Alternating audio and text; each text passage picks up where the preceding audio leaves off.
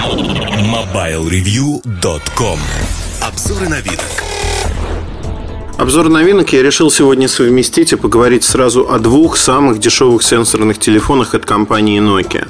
Как вы уже догадываетесь, это 5228 и 5250.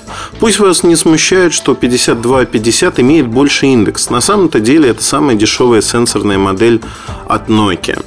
Посмотрим, чем нас решили побаловать э, финские горячие парни. Побаловали они нас, к сожалению, все тем же 58.2.0 в удешевленной версии, удешевленной комплектации. Если хотите, 52.28 это фактически точный слепок 58.2.0 в удешевленном варианте. Один динамик, не два динамика, попроще корпус, попроще пластик. Но сборка, кстати, не подкачала. Она нормальная. Нет скрипов корпуса, нет а, разлетающихся половинок. Ничего этого нет, как это было в первых партиях и первые полгода для 58.2.0. Тут все хорошо на уровне. Двухмегапиксельная камера обычная, не радует. Но это бюджетный аппарат с другой стороны. Что еще в этом аппарате есть такого хорошего, необычного, кроме того, что это одна из самых дешевых сенсорных моделей от Nokia.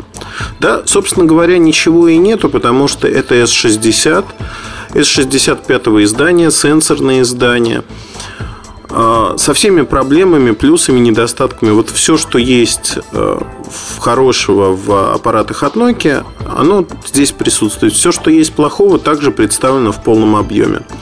Так как телефон бюджетный, то решили отказаться практически от всего. Карты памяти в комплекте нет, наушники очень дешевые. Более того, среди программ, которые уже стали ну, настолько постоянными спутниками смартфонов S60, например, Quick Office для чтения и редактирования файлов Microsoft Office, Word, Excel. Тут его просто нет. Zip-архиватора также нет. То есть комплект поставок в плане программ оказался также куцем. Ну, ровно таким же, как и сам телефон. Экономия, экономия, еще раз экономия. Стоимость этого телефона 6290 рублей вот на момент, когда я записываю подкаст. 6290 рублей в Европе оказывается примерно стоимостью 130 евро. 129 евро стоит он в Германии. Да и в Германии цветов побольше. 5 раз, различных расцветок. В России пока одна расцветка, которая мне встречалась. Она такая темно-серенькая. Но поступают и другие цвета. Сужу по прайс-листу от Nokia. Будут и другие цветовые решения. В целом, это попытка на равных конкурировать с корейскими производителями, которые один за другим выпускают дешевые сенсорики. Их тьма, а у Nokia их нету. Но а, попытка, скажем так, достаточно слабая, потому что все тот же а, форм-фактор 5820 все те же минусы. Медиатор, кстати, в комплекте есть. Нет э, такого же рабочего стола, как на других современных аппаратах, но есть контакт-бары и прочие вещи, присущие для 58.2.0. То есть это не C6 в плане софта. Но учитывая достижение того, как прошивка C6 портируется на 52.30 и другие модели от Nokia, младшие, я думаю, что и для этой модели все появится. Благо аппаратно она ничем не отличается. Если говорить о этом аппарате, то у него э, такой же экран точно 3,2 дюйма, 16 на 9 соотношение сторон, 640 на 360 точек. По-моему, вот такое разрешение. NHD он называется в трактовке от Nokia. 5250, а казалось бы, ну что можно еще удешевить? Аппарат чуть-чуть поменьше, три цветовых решения, красное, синее и еще какое-то белое, по-моему, не помню, честно скажу. Я крутил и красные, и синие аппараты, мне они приглянулись, они чуть-чуть меньше чем 5228, а, ну и, соответственно, 5820 а, за счет того, что экран стал меньше. Экран на почти полдюйма сократился, 2,8 дюйма. Разрешение осталось ровно таким же. Вы знаете, мне показалось, это вот мое субъективное впечатление, экран, безусловно, бюджетный. Но за счет меньшей диагонали удалось добиться большей четкости картинки. И в жизни экран, ну, не то чтобы играет, не производит такого неизгладимого впечатления.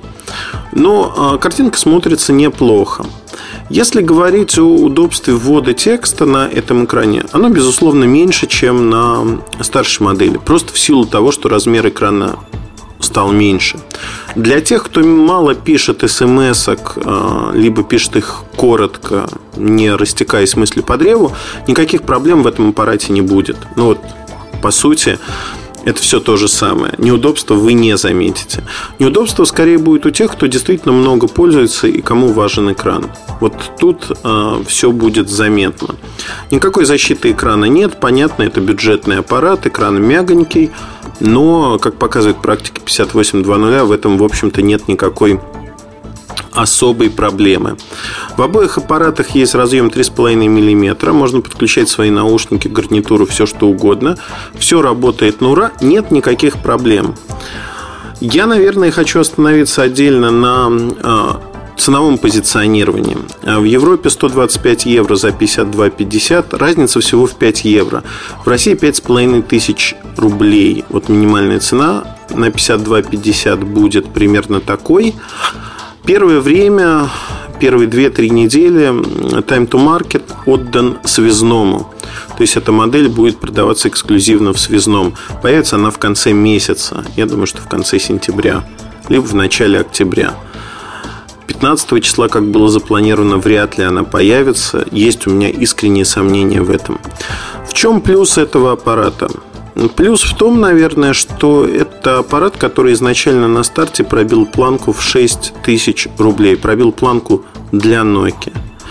Учитывая, что на рынке уже есть аппараты а, по 3, 3,5, 4 тысячи рублей и достаточно много таких аппаратов сенсорных, безусловно, то достижением шаг Nokia считать нельзя. Они опаздывают все время на один-два хода по сравнению с корейскими компаниями, которые, в общем-то, создали для себя сенсорный сегмент и разбивают его активно.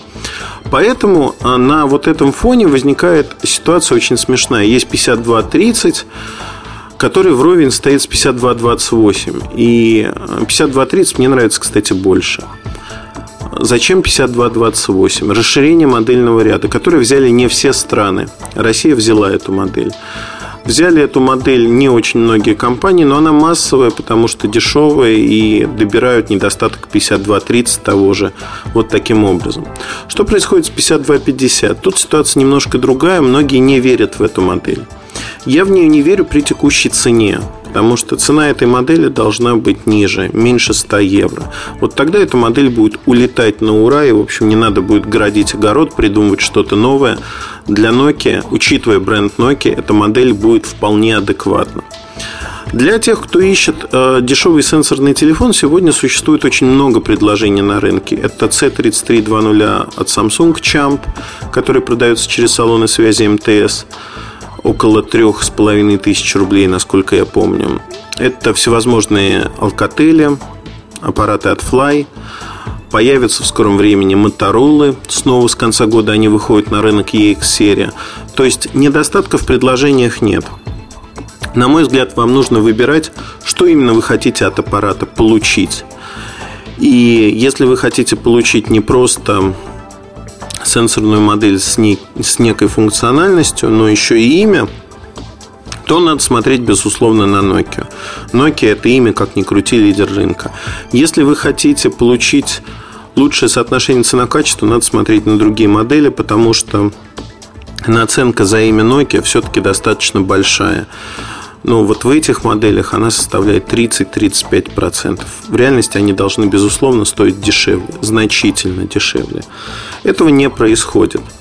Но, а, как ни крути, для Nokia это похвальный шаг в бюджетный сегмент. Им надо туда идти. А, я, наверное, отдельно расскажу вам про свои впечатления от X3 02. Это Touch and Type первый сенсорик на S40.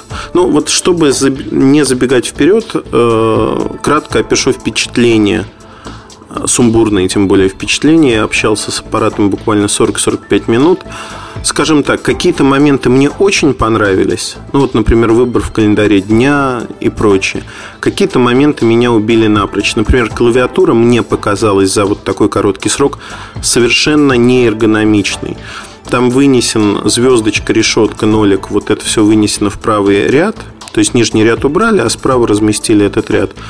Знаете, путаешься вот просто бесконечно в этом. Быстрый ввод. Да и сама клавиатура оказалась не очень удобной. На мой взгляд, подчеркну. В целом, как симбиоз клавиатуры и сенсорного экрана имеет право на жизнь. Но пока не поражает воображение, так чтобы вот сказать, вау, это действительно то, чего все ждали. Нет, к сожалению, это не так. Посмотрим, смогут ли они это сделать правильно и как. Ну, вообще, вот что значит правильно? Да, наверное, удобно а не так, как у других. Или не изобретать велосипед, э, чтобы быть не похожими на других.